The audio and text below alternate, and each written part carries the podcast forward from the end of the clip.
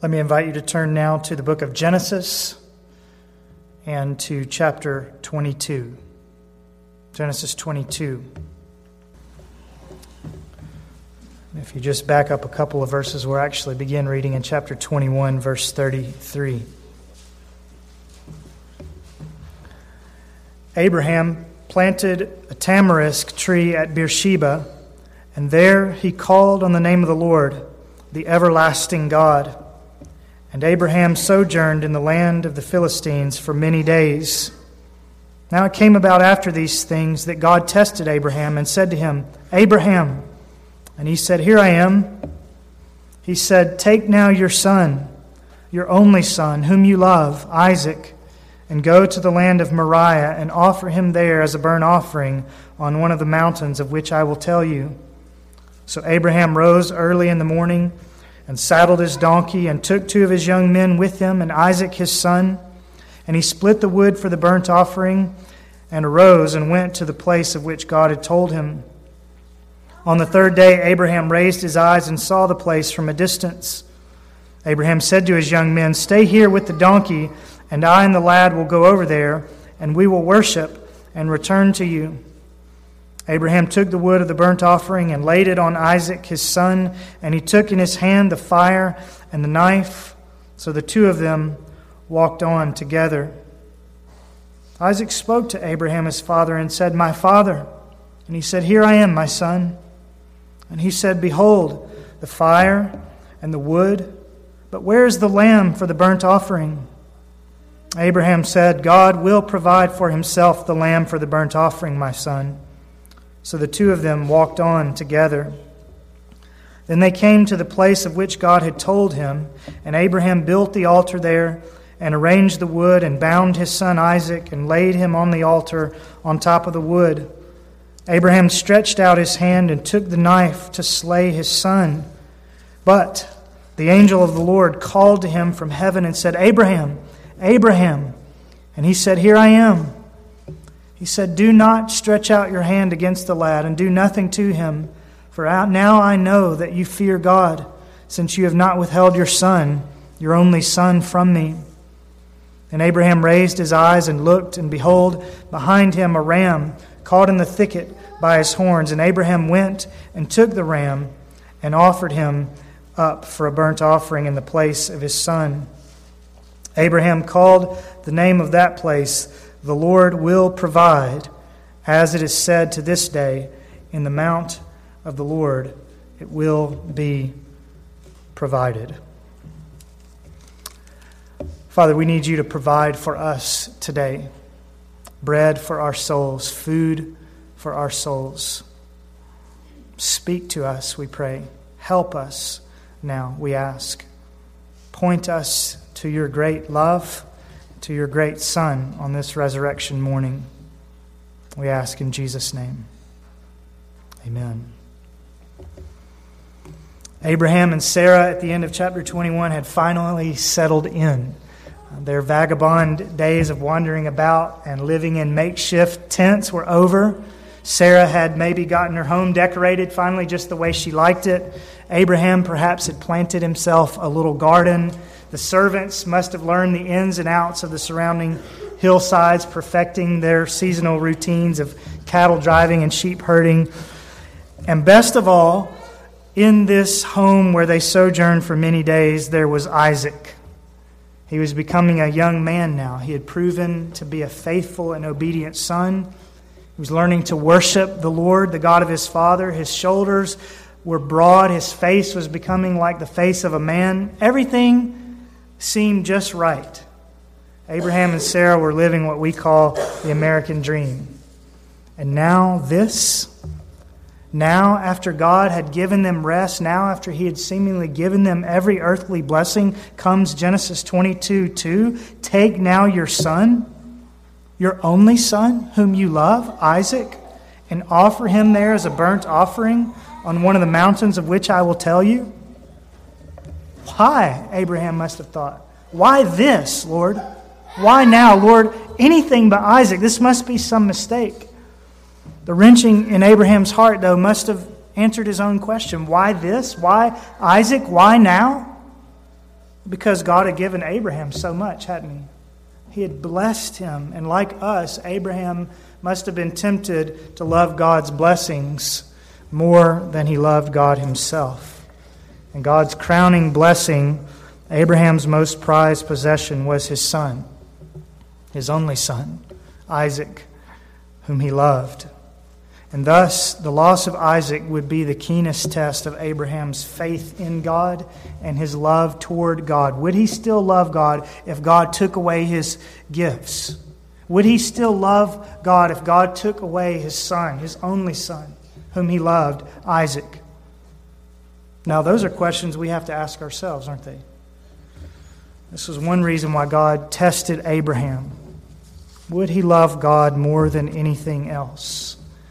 But there was also another reason for this test, which is why we consider this resurrection morning. God was going to use the testing of Abraham and Isaac to paint for us a portrait of God's Son, His only Son, whom He loves, Jesus. He's painting here a picture for us of what we call the gospel or the good news. I'm sure many of you, as we read these verses, already began to connect the dots between Genesis 22 and between the events of Good Friday, where Jesus died on the cross, and resurrection morning, where he came out of the tomb. The mosaic of the crucifixion story that God pieces together here in Genesis 22 is marvelous, it's beautiful, and I think it's crystal clear. The parallels here are amazing from Genesis 22 to Good Friday and Resurrection Sunday morning. And I want to draw your attention at some length to three profound connections, three profound portraits of the gospel that this 22nd chapter of Genesis provides for us. First, I want you to notice Abraham's sacrifice. Then we'll think about Isaac's obedience. And then finally, we'll think about that ram caught in the thicket. So let's begin, first of all, thinking about Abraham's sacrifice. What a test Abraham faced. Take now your son, God said in verse 2, your only son, whom you love, Isaac, and go to the land of Moriah and offer him there as a burnt offering. Offer him up like you would offer a sheep or a goat for a burnt offering. Can you imagine that? There are a few of us in the room, not many, there are a few of us who know what it is to lose a child. And I can only imagine how difficult that would be. But imagine God asking you to lose your child willingly and at your own hands. This was an astonishing request coming from the God of heaven. Not least because Isaac had been a miracle child. You remember, he was born to Abraham and Sarah when they were well into their retirement years, so to speak, well past the time for bearing children. And furthermore, Isaac had been born as a direct promise from on high. And now, the same God who promised Isaac and who gave Isaac this miracle child was going to take him away in the prime of his youth. It was a sore test. And as I said a moment ago, it's a test we should all contemplate. Would we, like Abraham, still serve God if he took away our everything? That's one practical question to ask when reading Genesis 22. But as I stated off the top, there's something else to see when we look into the tormented face of Abraham as he considers this test. Yes, we should hope to see in his face a reflection of our own face. We should hope to see in Abraham's face a reflection of the kind of faith we would have if God took away what was most precious to us. But we should also see mirrored in Abraham's countenance here in Genesis 22 a portrait of our Heavenly Father who willingly gave up his Son. That's the mirror I want to spend the next few minutes looking into.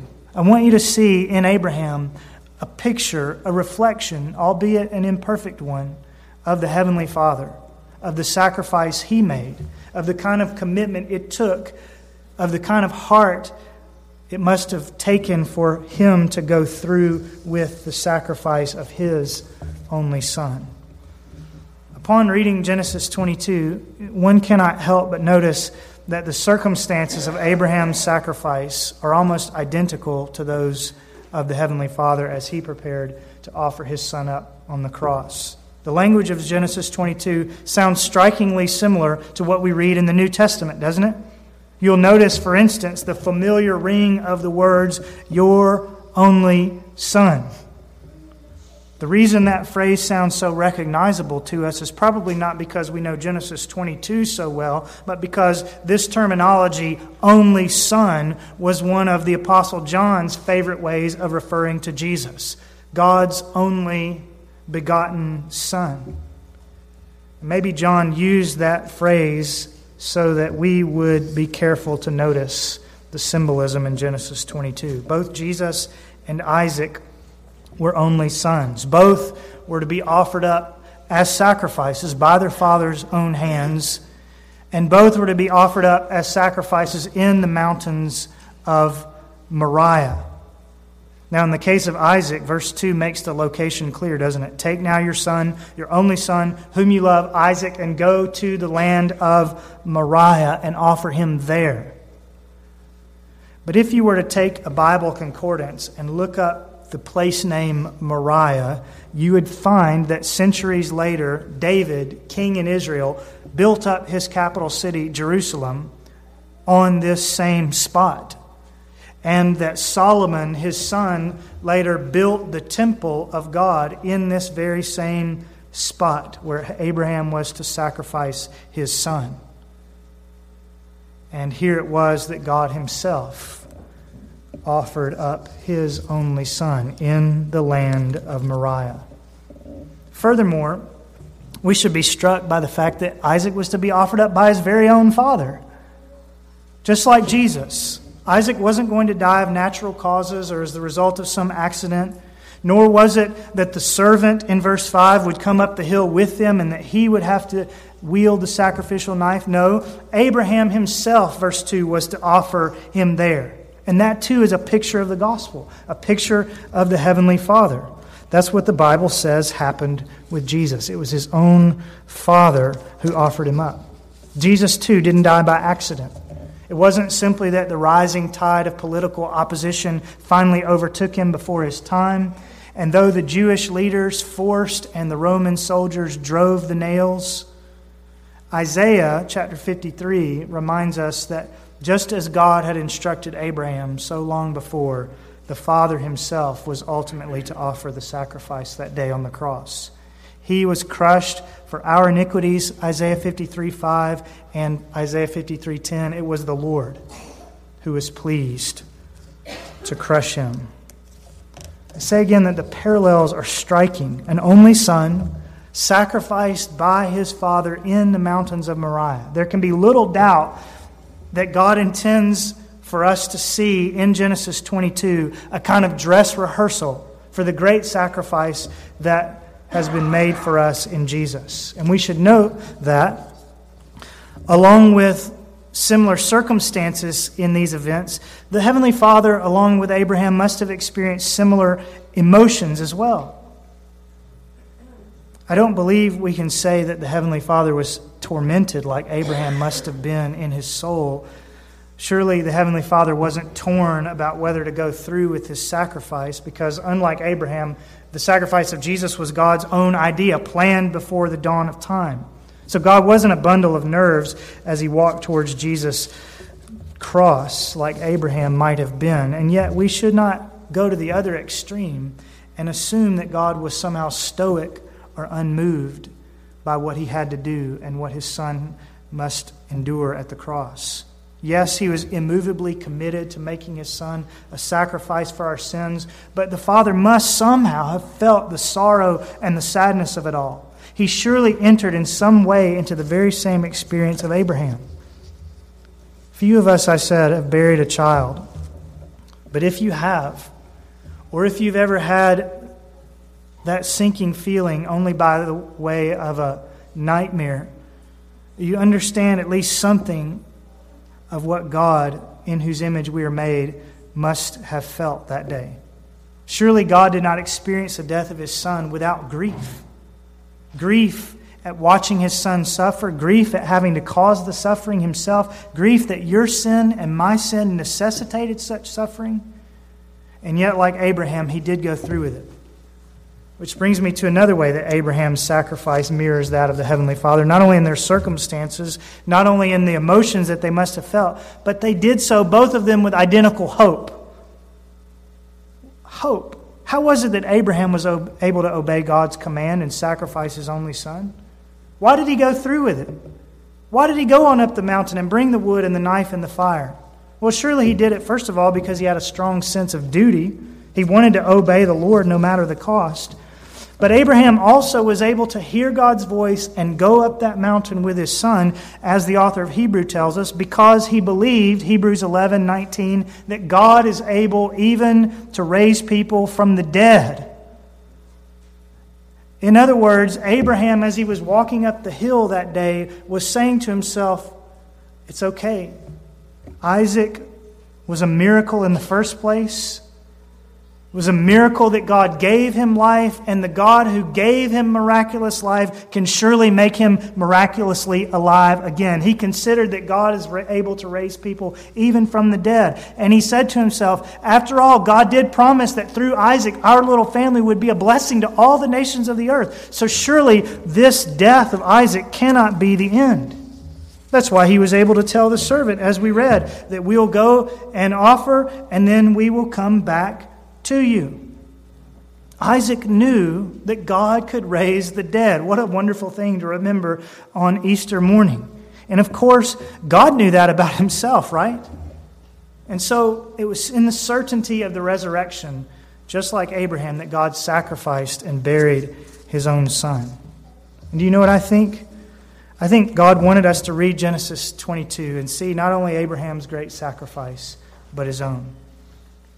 Do you ever consider that? Do you ever just contemplate what it cost God to give up his son for you and how it must have stricken his heart to do so? It's an amazing thing that God has done for us, and we mustn't overlook it. Allow, just for a moment, allow the parental emotion of Genesis 22 to carry you heavenward so that you understand just a little bit better what the Heavenly Father did for you, how much He must love you. And if you have never received that love before, if you've been running from it so that you can do your own thing, stop this instant and turn around and run back to a Father who loves you enough to give His only begotten Son for you. Think about what that means. Think about what it is to lose a child. Think about what it means that God did so willingly for you. Sinclair Ferguson, in his book Grow in Grace, has said we would almost think that God loves us more than he loves his only son. If he'd give him up for us, we would almost think that God loves us more than he loves his only son. Now, we know that's not true. He loves his son more than anyone, but it almost sounds like it, doesn't it? God gave his only son, whom he loves, Jesus, for us. And if you can feel even a fraction of the weight of that sentence, can you keep one moment longer from embracing this God, from running to Him and loving Him and trusting Him in return? In this is love, not that we loved God, but that He loved us and sent His Son to be the propitiation for our sins. Abraham's sacrifice mirrors the Father's, but now also, I want you to see reflected in Genesis 22 not only what the Father went through, but what the Son went through for you. We've seen how our Heavenly Father is pictured in Abraham's sacrifice, and I want you to consider now, secondly, how the Heavenly Son is pictured in Isaac's obedience. Think about Isaac's obedience in this passage. Surely Isaac's heart was as full as his father's that day, especially as we approach verse 8. In verse 7, Isaac had asked an honest, uh, an honest, innocent question Behold, the fire and the wood, but where is the lamb for the burnt offering? And maybe Abraham's answer in verse 8 comforted him somewhat. God will provide for himself the lamb. But by the time we get to verse 9, Abraham is removing the bundle of wood from Isaac's back and arranging it for the offering, and then placing Isaac himself on the altar. Now, don't fail to notice who was carrying the lumber here in verse 6. It was Isaac. And for it to have been enough wood to sustain a fire that would consume a human body, it must have been no small cord of wood. And what that means, of course, is that Isaac must have been no small boy. Surely, in order to carry this amount of wood up the mountainside, he was now well into his teenage years, if not beyond, when these events take place. So, this is not Abraham manhandling a second grader and tying him down to the altar, and the little boy sort of having no clue what's really happening. Isaac was a strapping young man, and he knew what was happening. Add to that also the fact that Abraham, his father, is now 100 years plus. And what becomes clear is that Isaac allowed his father to place him on that altar. By the time we get to verse 9, Isaac knew very well what was happening. He knew that the lamb that God was providing was himself. And strong enough to carry a large bundle of wood up the side of a mountain, surely Isaac would have been strong enough to overpower a hundred plus year old man. And yet, that's not what we read. Instead, we read, verse 9 Abraham built the altar and arranged the wood and bound his son Isaac and laid him on top of the wood. Isaac, it cannot be doubted, went up onto that killing stone, knowing full well what was happening and allowing it willingly. And once again, there's a lesson here for people like us. Genesis 22 begs the question Am I willing to submit to my heavenly Father the way Isaac submitted to his father? Am I willing to obey God no matter what? Can I say with Job, though he slay me, I will hope in him? Those are important questions, but more important, really, is that once again, Genesis 22 sketches for us not only a portrait of what we ought to be, but a portrait of what Jesus actually is. Yes, Jesus' heart was heavy, just like Isaac's must have been. He even prayed in Luke 22 that God might allow the cup of suffering to pass him by. But very quickly, at the end of that prayer, he reminded his father that he was willing, after all, to be laid on the altar. Not my will, he said, but yours be done. Jesus submitted to God's plan, just like Isaac. Yes, like Isaac, he could have wriggled himself free. Jesus could have ended his prayer in the garden with, Remove this cup from me, period. He didn't have to go on and say, Yet not what I will, but you, what you will. He could have just said, Remove this cup from me, and it's possible that the Father would have obliged. And we know that he could have come down from the cross as the scoffers challenged him to do in Mark 15. He could have called, he said, more than 12 legions of angels to come and rescue him. He didn't have to stay bound to the altar, bound to the cross like Isaac. But like Isaac, so many years before in the land of Moriah, he did. And aren't we thankful he did? But why did he do so? Why did Jesus stay there? Why didn't he come down from the cross? Well, part of the answer is in that song by Stuart Townend that we often sing, How Deep the Father's Love for Us, when he says, It was my sin that held him there. It was my sin that held him there. In other words, one reason Jesus stayed on the cross, one reason he willingly endured death, was because he loves me and he loves you, and because our sin necessitated that he die for us. Our need of forgiveness held him there. Surely Jesus stayed on the cross out of love for us. But I submit to you, there was an even larger reason he stayed bound to the altar, hanging there on the cross a greater love that kept him from calling the 12 legions of angels to rescue him. And it was the same reason why Isaac, it would seem, did not wrestle himself free from his father's grip in Genesis 22. Because he loved and trusted and wanted to honor his father. That, it would appear, is why Isaac allowed himself to be bound to the altar and why he, why he stayed there once the knots were tied. And that's certainly why Jesus went to the cross and did not come down when he so easily could have, because he loved and trusted and wanted to honor his Father. The Apostle Paul makes this clear in Philippians 2 8 when he tells us that Jesus humbled himself by becoming obedient to the point of death, even death on a cross. Obedience. That's why Jesus prayed, Not my will, but yours be done. That's why he didn't come down from the cross. That's why he left the angels in heaven that day, because he loved his Father and longed more than anything else to obey him. We might put it this way it was Jesus' consistent, never failing love for and obedience to his Father that made him fit to go to the cross as a sinless sacrifice to die in our place in the first place. And it was Jesus' consistent, never failing love for and obedience to his Father that kept him on the cross as well.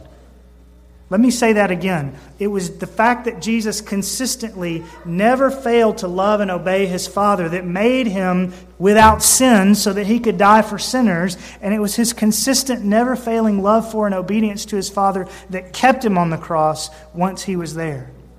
So praise God for the obedience of an only Son, pictured worthily in the Son of Abraham and fulfilled perfectly in the Son of God.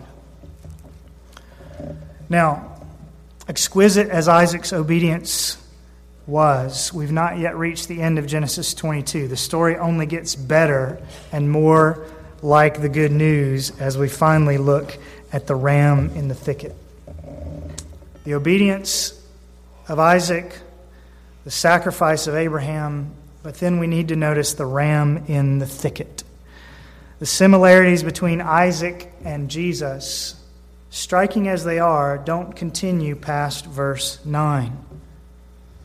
For just as Abraham was about to bring down the knife on his son's throat in verse 10, just as Isaac was about to give his life as a willing sacrifice, God called off the test. Praise the Lord. Abraham had proved his faithfulness to God. He had not, verse 12, withheld from the Lord his only son whom he loved. And so the Lord allowed him to stay his hand. And then in verse 13, Abraham raised his eyes and looked, and behold, behind him a ram caught in a thicket by his horns. And Abraham went and took the ram and offered him up for a burnt offering in the place of his son Isaac how merciful God is. What grace he offered both Abraham and Isaac that day. Seemingly out of nowhere, but all according to God's gracious plan, there was a substitute for young Isaac. The knife was prone above his head, and yet, in God's plan, it came down upon another. Certain death was Isaac's portion, and yet death befell another in his place. There's no greater portrait of the gospel, perhaps, in all of Scripture because you and I, because of our sins against a holy God, have lain exactly in the place of Isaac. The wages of sin is death, Romans 6 says. And therefore, in our unbelieving states, and some of us are still there this morning, we had, every one of us, whether we realized it or not, a knife of judgment always hanging above our heads. We deserve to die for our sins, and we never knew when the knife might come down, when our number would be up, when our sins would be avenged, when we would drop off into eternity in the flames without God. And some of you may still be laying there today, never knowing when that will happen to you because you've not yet come to Christ. Apart from Christ, we walk constantly on the very precipice of an eternity ready to slip in to death and judgment without a moment's notice. And yet, the gospel says that it needn't be that way. The gospel says God has taken Jesus, like the ram here in verse 13, and offered him up in the place of sinners like you and like me. Jesus has died the death that we deserve in our place. I say the similarities between Isaac and Jesus ended in verse 9 because God spared Isaac but Romans 8:32 God did not spare his own son but delivered him over for us all. God did not spare his own son but allowed him to be caught in the thicket of Jewish jealousies and Roman politics he allowed him to be caught in the thicket of Judas Iscariot's deception, caught in the thicket of that crown of thorns and those nails, which, like the brush line in Genesis 22, held the sacrifice in place. And make no mistake, Jesus was caught there willingly. He knew as, it, at stake exactly. He understood that he was the ram, and he gladly allowed himself to be caught for us and offered up in our place. Jesus is our ram, willingly caught in the thicket of God's wrath against sin and laying down his life in place of so many Isaacs like you and me. Have you received him as such? Many of you have. And I trust, therefore, that Genesis 22 is another encouragement toward a grateful heart. But some of you may still be underneath that judgment sentence and trying to wriggle your way out from under the knife on your own. Some of you perhaps are still convincing yourself, God surely won't bring that knife down on me. I mean, I haven't done anything that bad. Others of you may be salving your consciences by saying, you know, God would never do that to anyone. God's love. Others of you perhaps are trying to talk God out of the punishment that you know your sins deserve by promising to do better and try harder, but you can never do better and try harder enough. And all the while, as we come up with reason after reason to believe the devil's lie that you surely will not die, all the while we're doing that, I say there's a ram caught in the thicket. There's a substitute for sinners. There's a God ordained way of escape. So, will you not lay down your reasoning? Will you not cease your wriggling? Will you not give up on your wagering that everything will probably turn out just fine, whether you really repent and trust Jesus or not? And will you not, in place of those things, indeed in place of yourself, trust in the ram caught in the thicket and offered up in the place of sinners, Jesus Christ, God's Son, His only Son? Whom he loves. Abraham, the Bible makes clear again and again and again, believed God. He believed that somehow, some way, verse 8, God would provide a lamb. And you, observing all these things in retrospect, see that God has provided a lamb far clear, more clearly than Abraham ever did. But do you believe?